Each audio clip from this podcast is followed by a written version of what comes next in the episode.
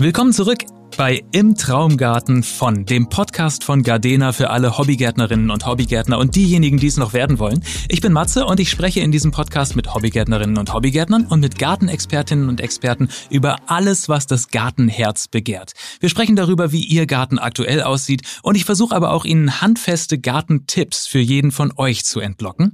Und heute habe ich Diplombiologin Dr. Katja Heubach zu Gast. Sie leitet seit fast drei Jahren den Palmengarten in Frankfurt, der mit seinen 22 Hektar einer der größten botanischen Gärten in Deutschland ist. Hi Katja. Hallo. Schön, dass du da bist. Katja, mhm. das klingt natürlich traumhaft. Ein Leben unter Palmen. Ist das ein Traumjob? Das ist auf jeden Fall ein Traumjob. Ja, und es sind ja nicht nur die Palmen. Die Palmen stehen ja eigentlich für eine, eine ganze große Gruppe an schönen Dingen. Also es ist, äh, wenn ich aus meinem Fenster schaue, dann sitze ich hier im sogenannten Direktionsgebäude und darf also in diesen Garten schauen. Und ähm, ja, es ist äh, jeden Tag ein Wahnsinnserlebnis. Das heißt, du bist tendenziell auch eine von den glücklichen Menschen, äh, die nach der Arbeit nochmal kurz da bleiben und sich ihren Arbeitsplatz anschauen und genießen? Ja, und, und soweit es geht, auch immer zwischendrin. Also ich glaube, wir haben hier den, den schönsten Pausenraum der ganzen Stadt. Oh, das klingt so fantastisch. Mhm.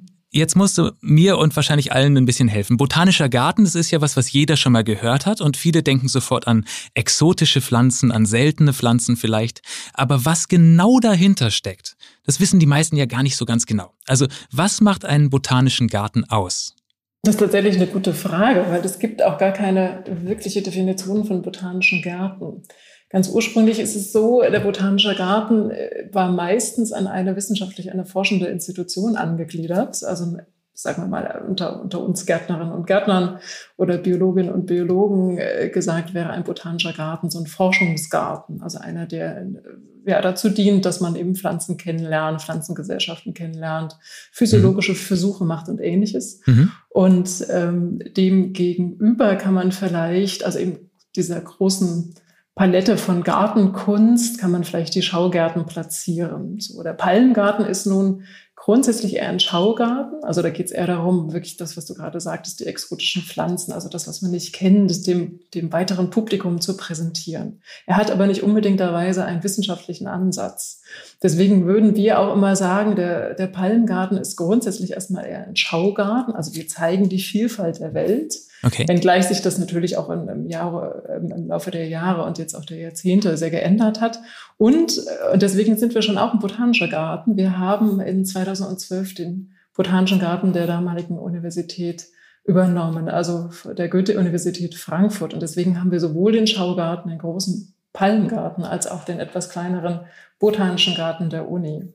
Okay, das heißt, es gab sozusagen schon die Basis, weil meine nächste Frage wäre gewesen, wie entsteht denn ein botanischer Garten? Wird er mhm. geplant? Der wird durchaus geplant mit ganz unterschiedlichen Zielsetzungen. Ähm, vielleicht am Beispiel auch unseres botanischen Gartens zu erklären. Der Botanische Garten der Stadt Frankfurt, der ist deutlich älter auch als der Palmengarten ähm, und datiert ausgehendes 18. Jahrhundert bereits. Und die, der damalige Grund für die Anlage des Gartens war, dass man die Medizinalpflanzen darstellen wollte. Also es gab einen, einen klaren medizinischen Auftrag des Gartens und der damalige Gründer der Herr Senckenberg ähm, hat eben den Senckenbergischen Arzneimittelgarten dort etabliert. Und er ist mittlerweile auch dreimal umgezogen, bis er also bei uns gelandet ist. Und da gab es eben ein klares Ziel, nämlich Medizinalpflanzen. Und andere botanische Gärten haben andere Ursprungs- oder Gründungsideen, sei es eben die Wissenschaft, da gab es eine bestimmte Pflanzengruppe, die wollte man untersuchen. Oder es gab natürlich auch Gärten, wo man einfach nur äh, gerne sein wollte. Es gibt also äh, ganz verschiedene Ansätze und Hintergründe, wie so ein botanischer Garten entstehen kann. Wie sieht's denn jetzt ganz konkret aus? Äh, Medizinalpflanzen ist ein Teil, aber der Palmengarten ist eigentlich ein anderer Teil. Und das ist ja, wenn ich das jetzt richtig mutmaße, der schöne Teil. Ach, schön sind sie beide. Also äh, ganz unterschiedliche Ästhetiken. Ich glaube, es hat auch viel mit Sehgewohnheiten zu tun. Wenn man in den Palmgarten kommt, der ist jetzt in diesem Jahr 150 Jahre alt geworden, dann erlebt man da die Gartenkunst des ausgehenden 19. Jahrhunderts. Das heißt also wirklich so eine englische äh, Gartenlandschaftsarchitektur. Ne? Große Flächen, also der Palmgarten ist 22 Hektar groß, große Flächen mit viel Grün. Ähm, wir nennen das immer so schön das grüne Band, das sich durch den Garten schlängelt. Im Grunde das, was eigentlich in solchen klassischen historischen Parks auch zu sehen ist. Und da natürlich immer die, die, ähm, die Lust auf Weite, die Lust auf Beherrschbarkeit, auch das barocke Prinzip, das da ja ist, die, das innere Chaos mit der äußeren Ordnung bändigen, das natürlich in besonderen Schnittmaßnahmen dann sich wieder zeigt und eben in sehr klaren Strukturen. Und das sind so klassische Sehgewohnheiten in solch einem Schaugarten, in solch einem Park ähm, historischer Art. Und der botanische Garten, ähm, jetzt zumindest der, den wir haben hier, der ist ganz anders angelegt, weil der zeigt Lebensbereiche. Also da geht es eher darum zu sagen, wenn ich jetzt in ähm, Südostasien wäre, wie wäre denn dort ein äh, Durchlaufen einer Landschaft? Also wie könnte ich so eine Landschaft äh, empfinden? Und das heißt, da sind also wirklich die Lebensgemeinschaften an Pflanzen ähm, dargestellt, die ich dann auch vor Ort finden würde. Und deswegen ist natürlich die, diese Sehgewohnheit oder das Erlebnis in einem botanischen Garten eine völlig andere Sache als in so einem Schaugarten wie bei uns im Palmgarten, wo es halt eher ums Knallen geht. Ne? Da geht es um die, die farbliche Ästhetik, um die optische Ästhetik. Könntest du mich mal mitnehmen, so ein bisschen vielleicht bildlich gesprochen? Ich komme bei euch in den Palmengarten rein mhm. und was sehe ich dann da? Was erwartet mich? Was ist, mhm. was ist der erste Eyecatcher oder so? Ja, wenn du, wenn du bei uns eintrittst, dann äh, über die Palmgartenstraße, da haben wir jetzt erstmal ein neues, schönes Architektenkassenhaus, das wir jetzt vor zwei Jahren wieder öffnen konnten. Also das ist schon mal auch ein schönes Entree. Und das Erste, was du dann linker Hand siehst, ist der sogenannte große Weiher. Wie jetzt in der Saison, das heißt, wir beginnen jetzt eigentlich äh, unter Normalbedingungen immer im April mit den Booten, die dort fahren. Das heißt also, Palmgarten ist eben auch ein Freizeitort. Der war schon immer so angelegt als eine Melange aus Kultur und Natur. Also man wollte flanieren und man wollte sich vergnügen, man wollte Erholung suchen und man wollte natürlich auch irgendwas über Botanik lernen und das am besten im Vorbeigehen. Und das hat sich heute sicher ein bisschen gewandelt. Aber was das Erste, was man heute sieht und wie man auch damals sehen konnte, war eben der Bootsweiher. Auf dem rudert man, auf dem fährt man Tretboot und auf dem verlustieren sich dann die Leute. Und wenn man dann weitergeht, auf unserem Hauptweg hat man rechts und links das schon angesprochene grüne Band, also wie so eine grüne Rasenfläche, die sich bis äh, an das Ende des, des Gartens äh, zieht.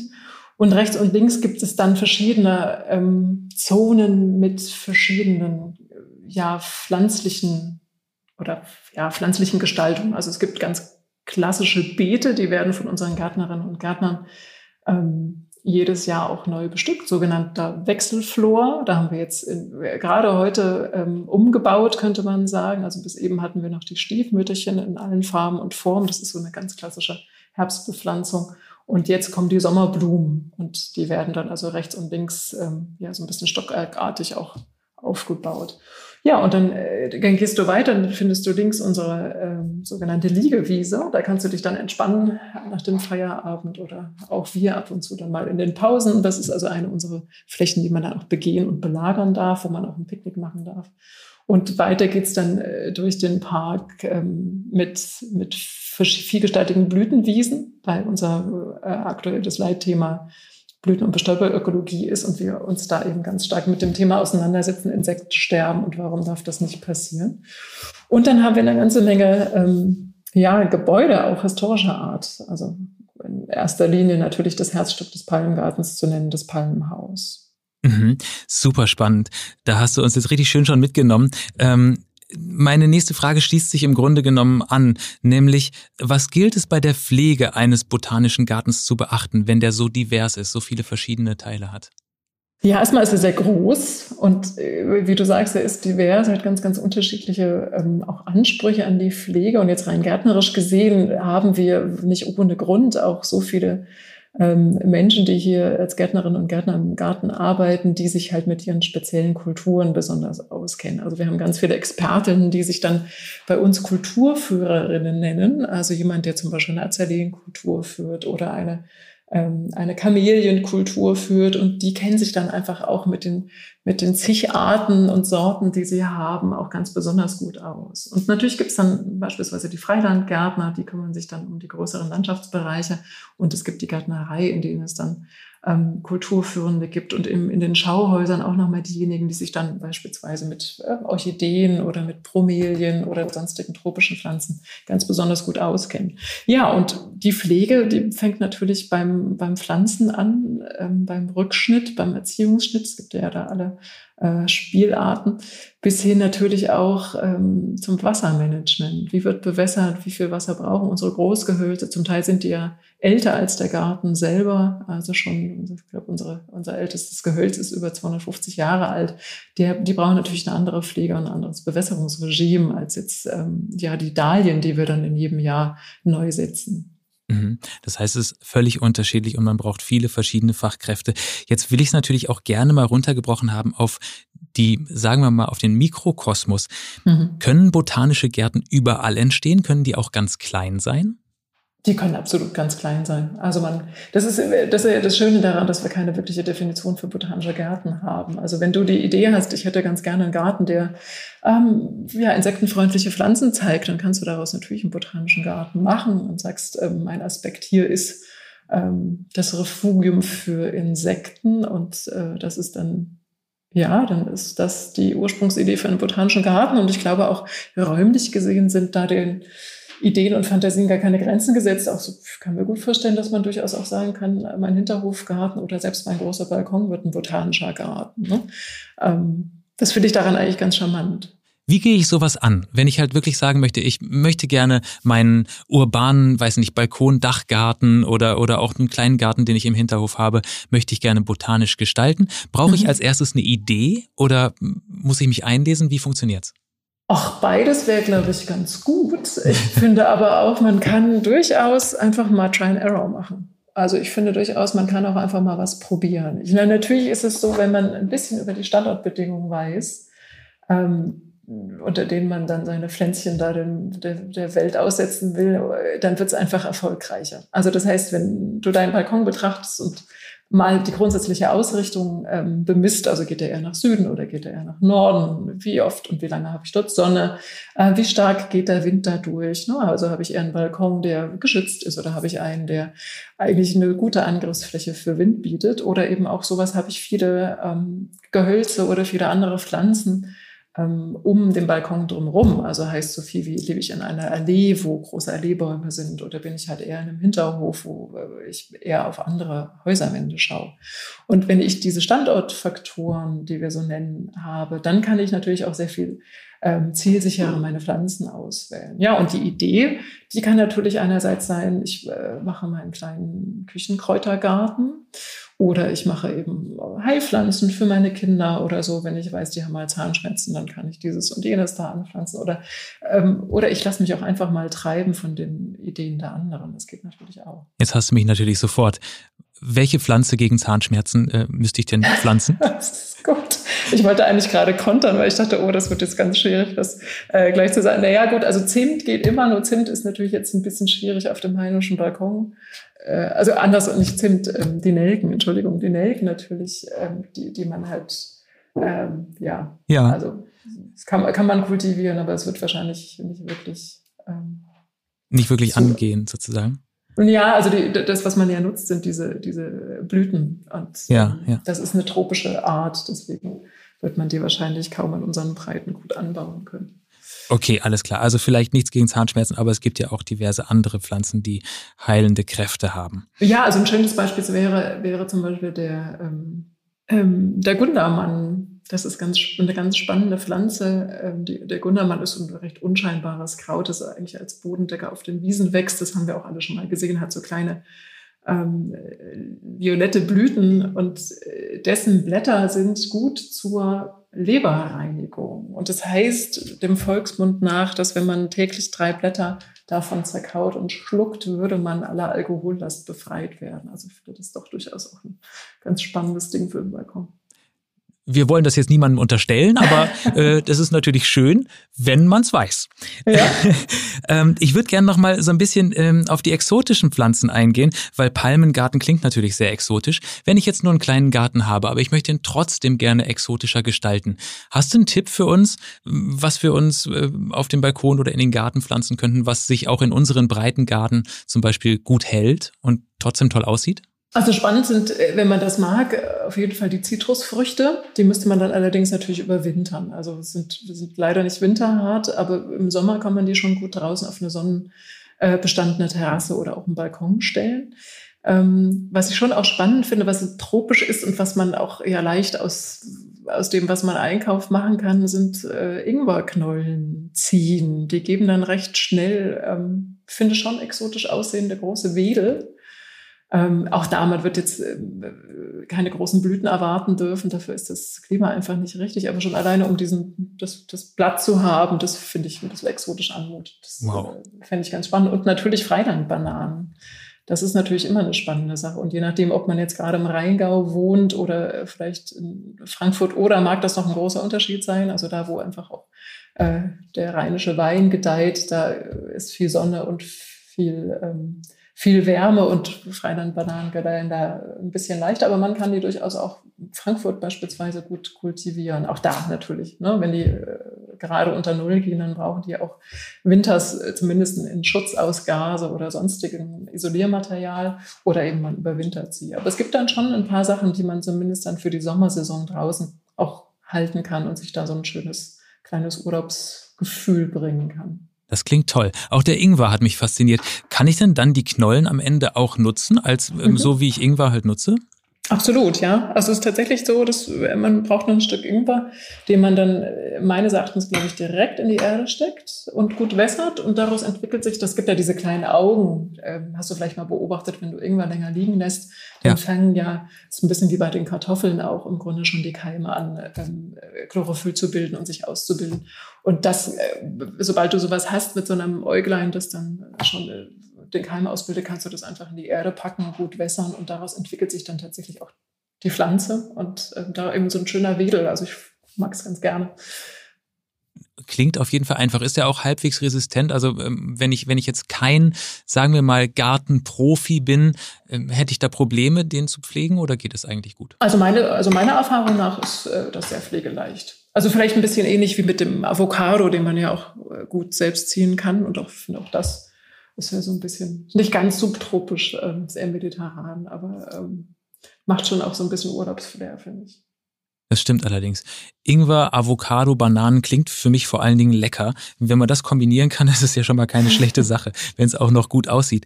Kommen wir nochmal zurück zu deinem Garten. Du hast eben schon gesagt, ähm, zum Teil ähm, bleibt alles wie es ist, aber es werden auch immer wieder Teile neu gepflanzt. Sprich, jedes, jedes Frühjahr entsteht der Garten quasi neu, oder? Ganz so ist es nicht. Also tatsächlich äh, der sogenannte Wechselflor, das sind also bestimmte Areale, die wir jedes Jahr auch neu bepflanzen. Da gibt es dann ganz ausgebuffte Konzepte unserer Gärtnerei ähm, und auch der Azubis, die wir haben, die haben immer so ein Azubi-Projekt und bepflanzen dann ein Beet nach ihren Gestaltungsideen. Das ist sehr spannend und das ist natürlich insofern auch, auch toll zu sehen, weil wir damit ähm, verschiedene Blühaspekte haben. Die, diese Pflanzungen sind dann so angelegt, dass wir, wenn wir jetzt Ende ähm, April, Anfang Mai auspflanzen, dass dort dann über die Periode, also über die Saison im Grunde, die, die Wärmeperiode bis Ende September sich verschiedene Blüten ausbilden. Und so haben wir im Grunde eigentlich jeden Monat einen anderen Blühaspekt. Und wir haben ja jetzt, was ich vorhin sagte, ein neues äh, Leitthema mit Blüten- und Bestäuberökologie. Und deswegen schauen wir ganz genau darauf, dass wir verschiedene Blühpflanzen für Insekten haben. Auf der anderen Seite aber, was schon auf jeden Fall sehr gleich bleibt, und darauf kann man sich dann auch jedes Jahr freuen, ist im Grunde der Altgehölzbestand. Also das auf 22 Hektar lässt sich natürlich sehr viel pflanzen und es gibt eben viele Gehölze, die schon seit der Gründungszeit des Palmengartens vor 150 Jahren gepflanzt worden sind. Und die sind bis heute auch erhalten. Klar, wir haben auch abgängige Gehölze, die werden dann entsprechend ersetzt.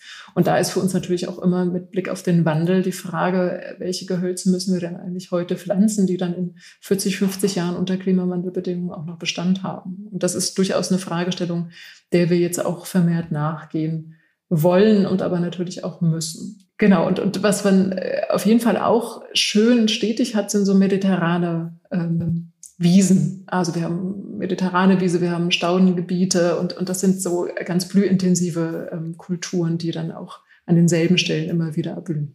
Mhm. Du hast eben gerade nochmal gesagt, Blüten und Bestäuber sind äh, großes Thema bei euch. Ähm, kann ich auch zu Hause in meinem Heimgarten quasi sinnvolle Pflanzen pflanzen, die der Natur gut tun im Moment?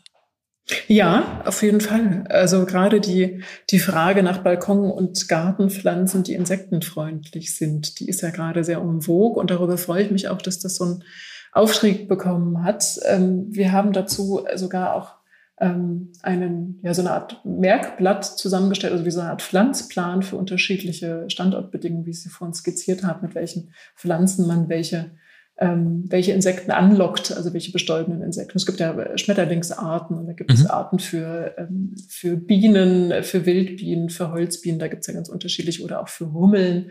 Und da kann man schon sehr, sehr spannende, ähm, sehr erfolgbringende ähm, Ensembles auch, auch setzen oder pflanzen.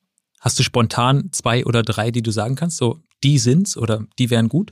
Etabliert hat sich natürlich für die Schmetterlinge der Schmetterlingsflieder ähm, Budleia Davidii, ähm, der ist, glaube ich, recht bekannt. Ähm, mhm.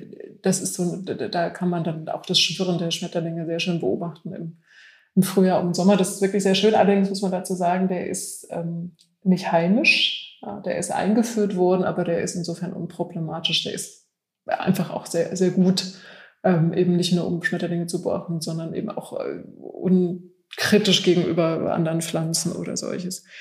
Und ähm, ja, und, und was ja immer spannend ist, was man immer nicht weiß, ist Brennnessel zum Beispiel. Also wenn man die Brennnessel in seinem Garten stehen lässt, dann hat man auch ganz, ganz viel für ähm, die Schmetterlinge getan. Das ist so eine ganz beliebte Schmetterlingspflanze.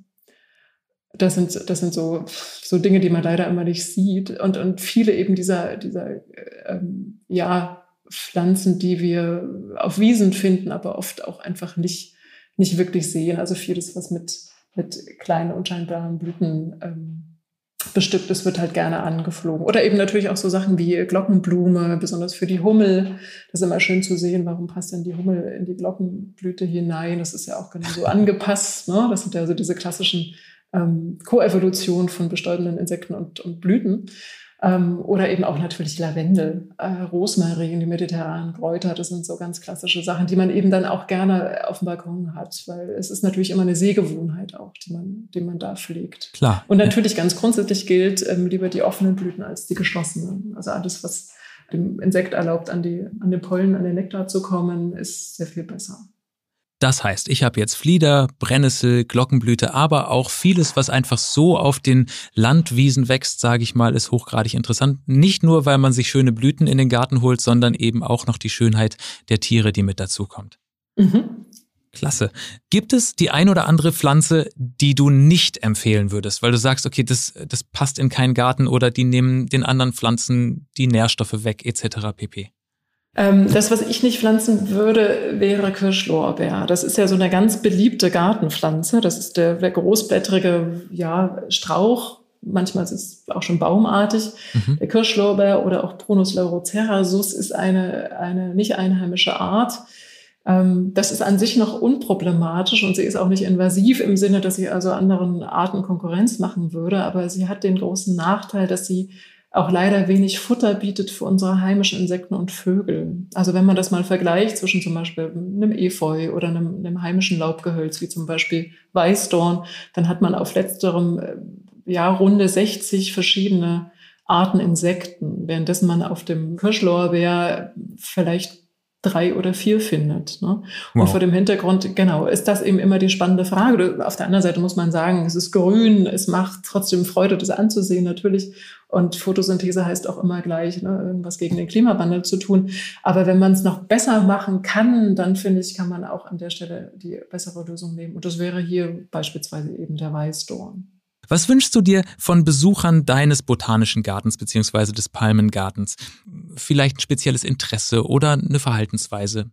Ich glaube, ich würde es gerade mal so rumdrehen. Ich wünsche mir, dass ganz viele in den Garten kommen und irgendwie ein Aha-Erlebnis haben. Also irgendwas Schönes empfinden. Das finde ich ganz toll. Und ich glaube, damit wird dann auch mein Wunsch klar, dass ich, ähm, dass ich mir wünsche, dass Menschen ganz achtsam durch den Garten gehen. Weil ähm, das Spannende ist, und ich komme immer wieder auf diesen, diesen Begriff Sehgewohnheiten zurück.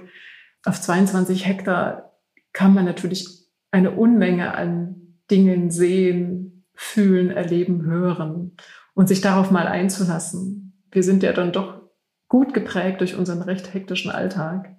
Und ich meine, dass also Garten wirklich auch heilende Kräfte hat. Das ist, mag jetzt ein bisschen esoterisch anklingen, aber ich kann mir schon gut vorstellen, dass die Hörerinnen und Hörer von diesem Podcast so, zumindest so ein ähnliches Empfinden haben würden. Nämlich, und das, das wünsche ich mir einfach, dass man da den Zugang wieder schafft zu äh, Natur, zu anderen Kreaturen, zu anderen Wesen und über diese Achtsamkeit auch ja wieder ein bisschen die Verbundenheit spürt. Ne? Und, und ähm, ja, das ist vielleicht das, was ich, was ich den Gästen wünsche. Und ich glaube, wenn sie das erfahren, also diese, diese Achtsamkeit, diese Naturverbundenheit, dann verhalten sie sich automatisch so, dass sie auch das mit Respekt äh, behandeln. Du sagst es so, dass man sofort ausprobieren will. Ich glaube, da haben jetzt viele Lust bekommen. Hast du noch einen Tipp neben eurem Palmenhaus beziehungsweise neben eurem Palmengarten äh, andere botanische oder generell Gärten, die in Deutschland besuchenswert sind? Och, gibt viele. Da muss ich jetzt aufpassen, dass ich die Kollegen nicht verprelle, den verschiedenen Garten. Also den Garten, den ich wirklich klasse finde, der gehört zur ähm, FU Berlin in Dahlem. Das ist auch ein Garten, der ist von der Anlage her so ähnlich wie unserer. Der hat auch Schaugewächshäuser mit trophischen Pflanzen, ähm, ein großes Freigelände und da eben auch verschiedene systematische Kulturen. Also heißt zum Beispiel eine bestimmte, ähm, eine bestimmte Gattung, die dort äh, dargestellt wird, ne? sind dann zum Teil Spezialkulturen und ähnliches. Das finde ich sehr spannend. Ähnlich angelegt ist auch der Botanische Garten in Bonn. Der ist auch ganz schön, ist auch äh, in vielen Teilen modernisiert und ein Garten oder so vielleicht sogar zwei, die mir noch sehr am Herzen liegen, ähm, ist einerseits der, der Tübinger Botanische Garten. Das hat die Bewandtnis, dass ähm, ja, wir das Tropikarium, also die Idee zum Tropikarium aus diesem Garten, sagen wir mal, freundlich übernommen haben. Denn das erste Tropikarium gab es tatsächlich im ähm, Tübinger Botanischen Garten. Mhm. Ja, und, und ja, auf jeden Fall noch, weil es mich da einfach von der Heimat her immer wieder berührt, ist der Botanische Garten in Jena, der auch zur Universität gehört. Und der hat auch eine richtig schöne, auch exotische Flora. Wunderbar. Letzte Frage. Wie sieht dein persönlicher Traumgarten aus? Kann natürlich auch ein botanischer Garten sein, aber vielleicht hast du ja auch noch einen anderen. Mein persönlicher Traumgarten, das ist eine gute Frage. Also ich glaube, er muss auf jeden Fall zugewachsen sein hat auf jeden Fall auch einen Anteil großer Gräser, weil ich finde, diese äh, ja, diese, zum Beispiel das Pampasgras, falls du da gleich ein Bild hast, das, dieses, ja, klar.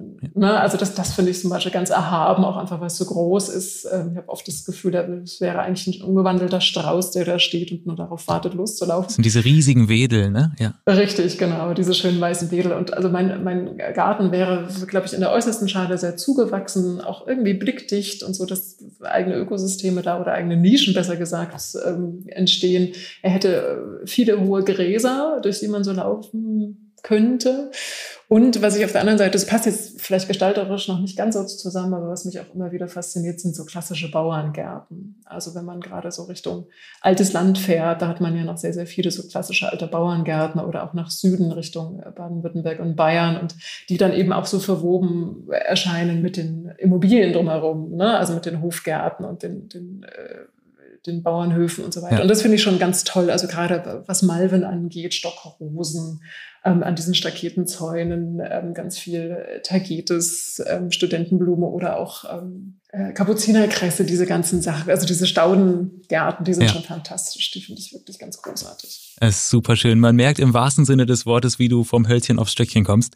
Und äh, das, das zeigt es ja auch eigentlich, dass Garten einfach alles bedeuten kann. Du hast es am Anfang schon gesagt, fand ich super, dass auch botanischer Garten nahezu alles sein kann. Ich glaube, es waren super viele Inspirationen mit dabei. Ich habe mir Flieder, Brennnessel und Glockenblüte gemerkt und Ingwer und Lavendel und vieles andere. Das war Dr. Katja Heubach. Vielen, vielen Dank, dass du dir die Zeit für uns genommen hast. Sehr gerne, hat mich sehr gefreut. Und ich freue mich natürlich ganz besonders drauf, dem Palmengarten in Frankfurt demnächst mal einen Besuch abzustatten. Also vielen Dank für das Interview mit dir. Vielen Dank.